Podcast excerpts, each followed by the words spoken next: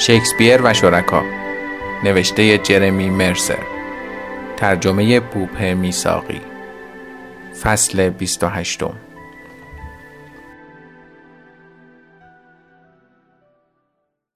یک روز شنبه جورج کرت را برای خرید به سوپر ات فرستاد و یکی از اقلام فهرست خرید شکر برای مهمانی چای بعدی بود. کرت اما با یک جعبه قند برگشت و جورج حسابی جوش آورد. فریاد زد وقتی به جای شکر قند هپه‌ای می‌خری 13 سانتیم گرونتر در میاد. ابله، تو چی سرت میشه؟ مردی که ممکن بود برای 13 سانتیم کنترل خودش را از دست بدهد، معمولاً صرفاً از روی بی‌توجهی هزاران فرانک را از دست میداد. علاوه بر موش‌هایی که گنجینه‌های کوچک جورج را می‌خوردند، خود او فراموش می‌کرد که اسکناس‌ها را بین صفحات کتاب‌ها گذاشته است یا پول‌هایش دسته دسته از سوراخ‌های جیب‌هایش می‌افتاد یا کشوی صندوق را باز می‌گذاشت و ول می‌کرد و می‌رفت و وقتی برمیگشت می‌دید دزدها خالیش کردند. یک شب وقتی من و جورج داشتیم در آپارتمان طبقه بالا با هم شام می‌خوردیم، او کتش را درآورد و چند دسته اسکناس 100 فرانکی از یکی از جیب‌های داخلی کتش بیرون افتاد. من که از دیدن آن همه پول شوکه شده بودم، با عجله شروع به جمع‌آوری آنها کردم، اما جورج فقط خندید و معادل حدود $1000 از آن فرانک‌ها را همینطوری زیر دوشکچه مبل چپاند و گفت: اگر زیادی دلبسته این جور چیزهای بی ارزش بشی، زندگیت نابود میشه. یک بار وقتی که من و جورج داشتیم دنبال عکس‌های قدیمی می‌گشتیم تا برای کتابچه ازشان استفاده کنیم، اتفاق جالبی افتاد.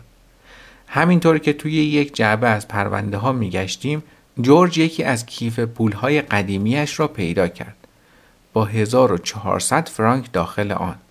او کیف پول را به من داد و من که فکر می‌کردم منظورش این است که تا وقتی جستجویش را ادامه می‌دهد آن را برایش نگه دارم، وقتی کارش تمام شد خواستم آن را به او برگردانم.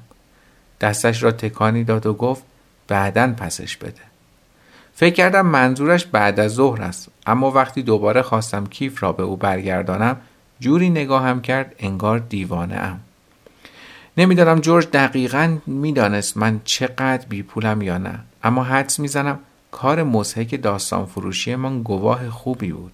در هر حال به نظر می رسید می خواهد دستم را بگیرد. کیف را توی جیبم گذاشتم، متشکر از این که می توانستم لباسهایم را ببرم بشویم، یک ناهار حسابی بخورم و چند هفته‌ای با خیال راحت سر به بالین بگذارم. این نخستین باری بود که جورج به من پول داد. یک روز نادیا دوان از کافینت محل به مغازه برگشت. خبرهای خوبی داشت. یکی از مجسمه هایش برای شرکت در نمایشگاهی از آثار هنرمندان جوان در یکی از گالری های بروکلین انتخاب شده بود. نمایشگاه وجهه خوبی داشت و نادیا تصمیم گرفته بود از حد اکثر میزان کارت اعتباریش استفاده کند و برای افتتاحیه به آمریکا برگردد. در حالی که در کتاب فروشی چرخ میزد و در شادی این خبر ابلیمیت و کرد و ماروشکا را میبوسید گفت این میتونه برام فرصت خوبی باشه. و من ناخودآگاه تمام حواسم به ماروشکا بود که اتفاقاً آن موقع با پیا پشت صندوق جلوی مغازه نشسته بودم.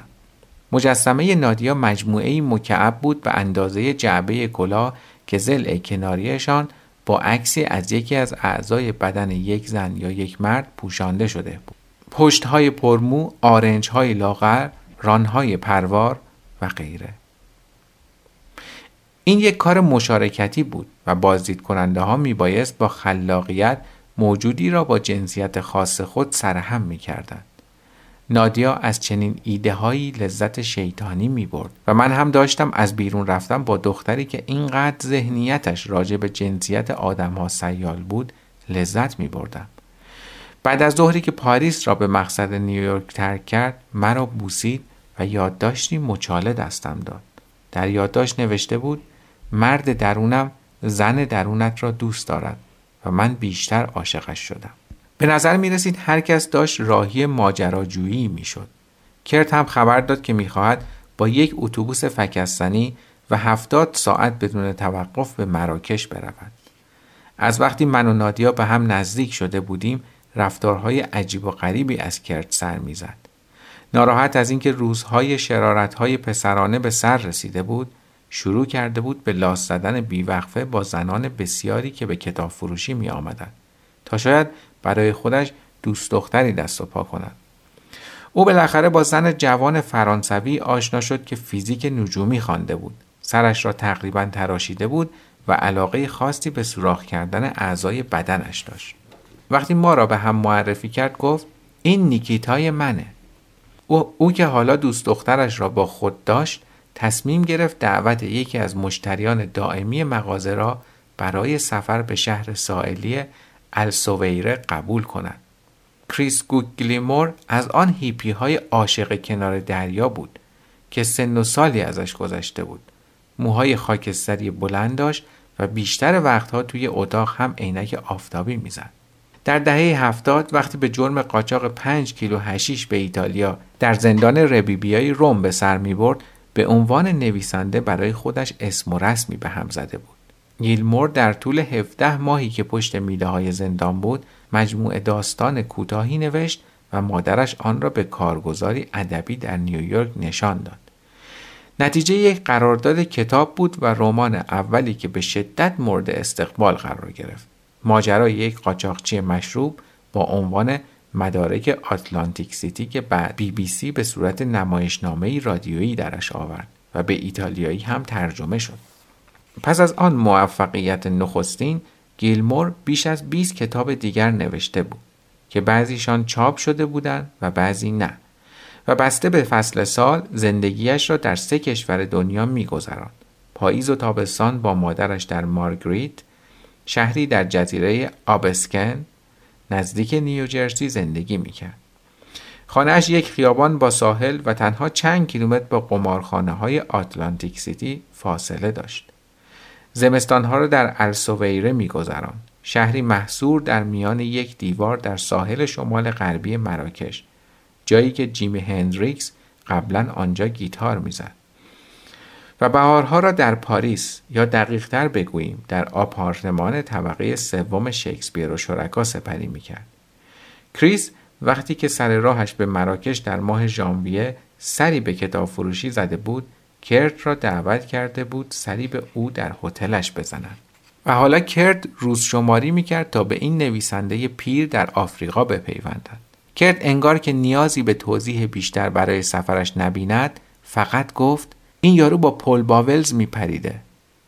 او با کمک مالی نیکیتایش بلیت اتوبوس خرید و کمی بعد از رفتن نادیا به نیویورک، آنها هم راهی السویره شدند. بعد از بدرقهشان در ایستگاه اتوبوس گاینی، یک دفعه متوجه شدم که زندگی در کتاب فروشی بی اندازه بی سر و صدا شده است. همانطور که از ناپریزی من در آن شب اول در اتاق عتیقه ها با سیمون و همچنین سرمایه گذاری هم در کاشت علف در کانادا مشخص است، من مخالف استفاده تفریحی از مواد مخدر نیستم. راستش حتی علف را عاملی مؤثر در مسیرم به سوی رستگاری می دانم. در تیره ترین روزهای کاریم در روزنامه، من به شکل نگران کننده به سراغ مشروب خوردن رفته بودم و از این دوران نارضایتی و الکل نوشی هیچ خاطره‌ای تلختر از آن شبی نیست که خودرو لینکلن کانتیننتال مدل 1977 را در بوداغان کردم. ماشین رویاهایم بود و وقتی به صورت تمام وقت در روزنامه استخدام شده بودم، آن را به عنوان هدیه برای خودم خریدم. لینکلن پرقدرت من آبی آسمانی بود با رنگ کرم براق. یک ضبط فابریک 8 کاناله داشت و طول آن از مجموع طول 2 ماشین معمولی بیشتر بود. هفته 50 دلار خرج بنزینش بود. توی باران روشن نمی شد و هر آن احتمال داشت خراب شود و حسابی خرج روی دستم بگذارد. اما من عاشق همه چیزش بودم. در آن شب کذایی، بعد از مهمانی مجردی شب قبل از عروسی یکی از دوستانم، داشتم شاد و شنگول به خانه برمیگشتم که وسط تقاطعی درست یک خیابان قبل از آپارتمانم متوجه علامت‌های مخروطی ترافیکی شدم. این علامت ها معمولا نشانه خطوط تازه رنگ شده خیابان بودند. بنابراین بدون اینکه مکث کنم با سرعت به طرف آنها راندم. بعد از اینکه ترمزی ناگهانی کردم با صدای قیژ بلند لاستیک ها ماشین را نگه داشتم. توی آینه وسط نگاه کردم و با سربلندی تمام دیدم که موفق شدم مقدار قابل توجهی رنگ را پخش و پلا کنم و به جز یکی از آن علامت ها بقیه را واژگون کنم. درست همان موقعی که میخواستم دنده عقب بروم تا کارم را تکمیل کنم، اتفاقی پشت سرم را نگاه کردم و دیدم یک ماشین پلیس کنار خیابان ایستاده است. پایم را روی گاز گذاشتم. ماشین پلیس تعقیبم کرد. با سرعت 80 کیلومتر در ساعت به طرف پارکینگم رفتم و بدون اینکه ترمز کنم وحشیانه ماشینم را در جای پارکم چپاندم. لینکلن عزیزم به درخت بلوطی خورد و از آنجا بلند شد و روی پهلو افتاد. ماشین پلیس با کنترل بسیار بیشتری پشت سرم ایستاد. تلو تلو خوران از ماشین پیاده شدم. آرام دو قدم در جهت خلاف ماشین پلیس برداشتم و بعد با سر لابلای بوته‌ای پرپشت شیرجه رفتم. یک کوچه را دویدم و از روی دو نرده پریدم تا به در کناری ساختمانم رسیدم. وقتی صحیح و سالم وارد آپارتمانم شدم، زیر یک کپه بلوز کثیف در کمدم قایم شدم. در حالی که تلفن همینطور زنگ میزد و زنگ در همینطور به صدا در می آمد، تا صبح از جایم تکان نخوردم. ماشین عزیزم در سمت کمک راننده حسابی غر شد و رنگ کرم زیبای آن حسابی پوسته پوسته شد. هرچند پلیس با کنترل شماره ماشینم چند دقیقه بعد از تصادف رد مرا تا آپارتمانم گرفت، اما چون حکم بازرسی نداشت نتوانست داخل آپارتمان بیاید.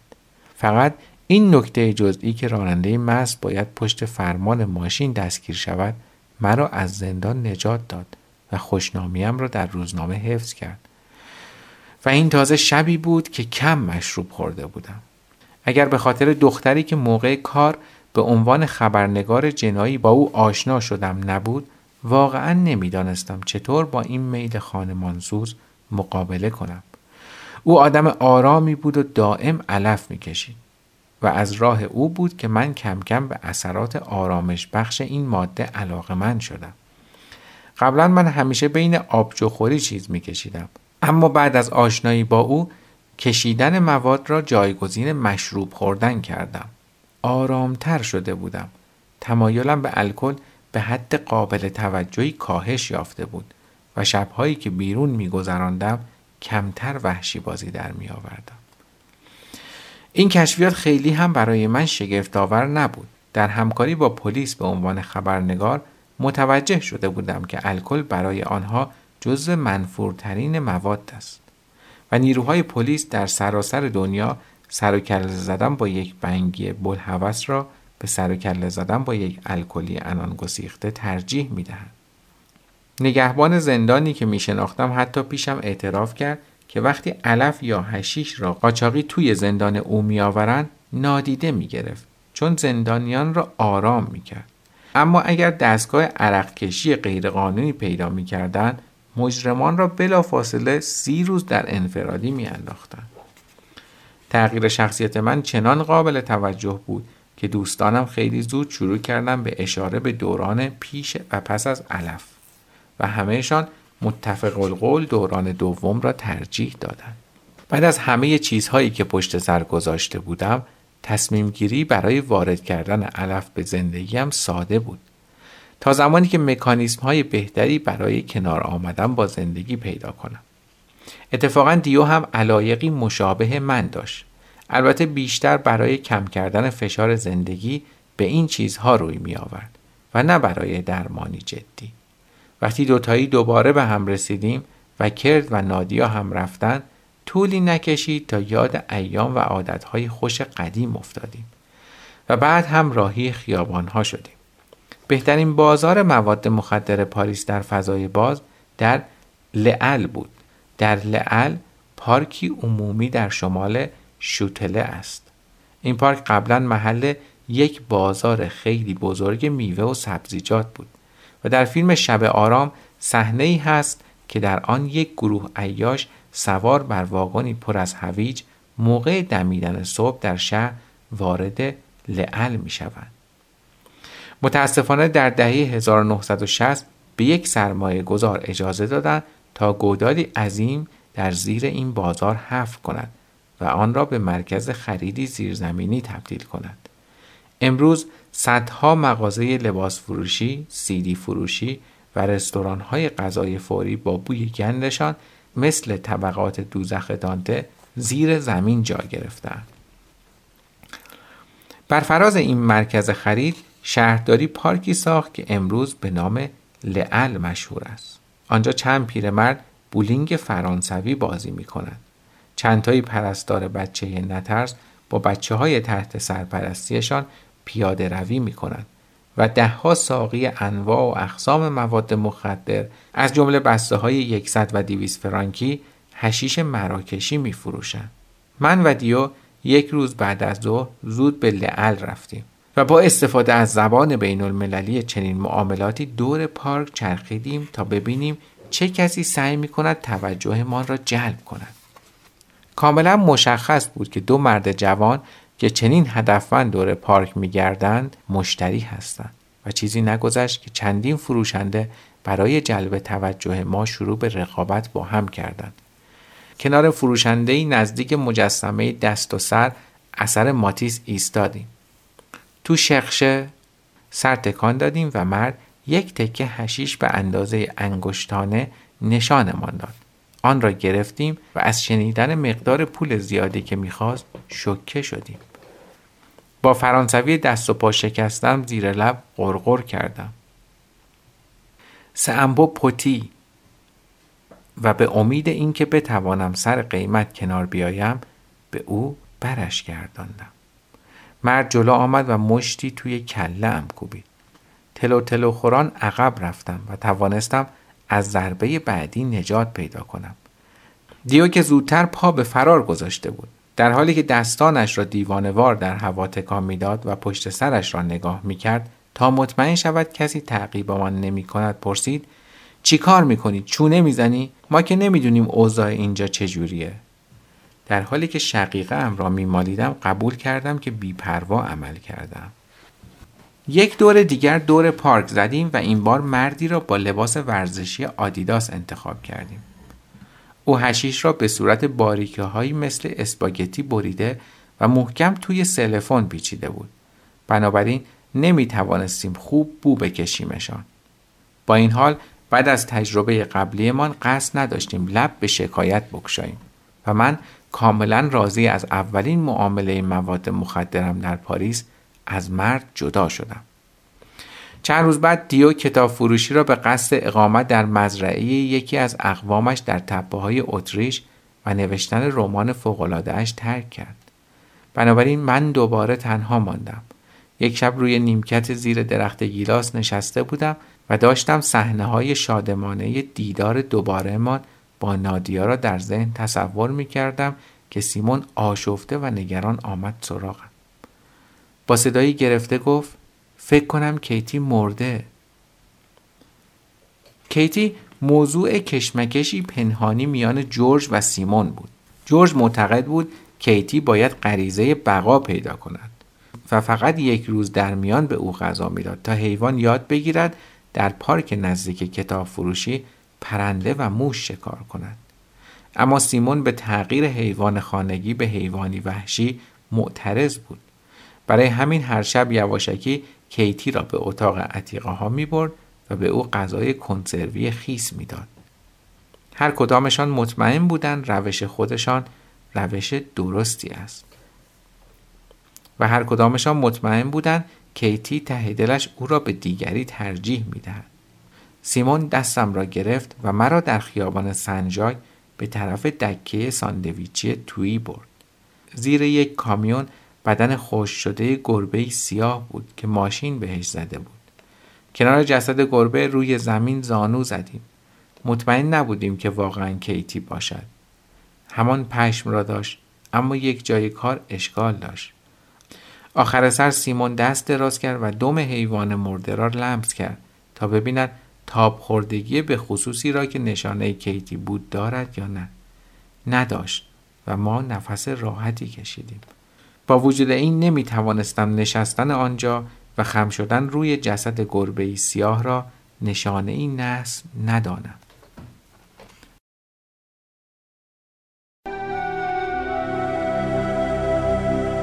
پایان فصل 28.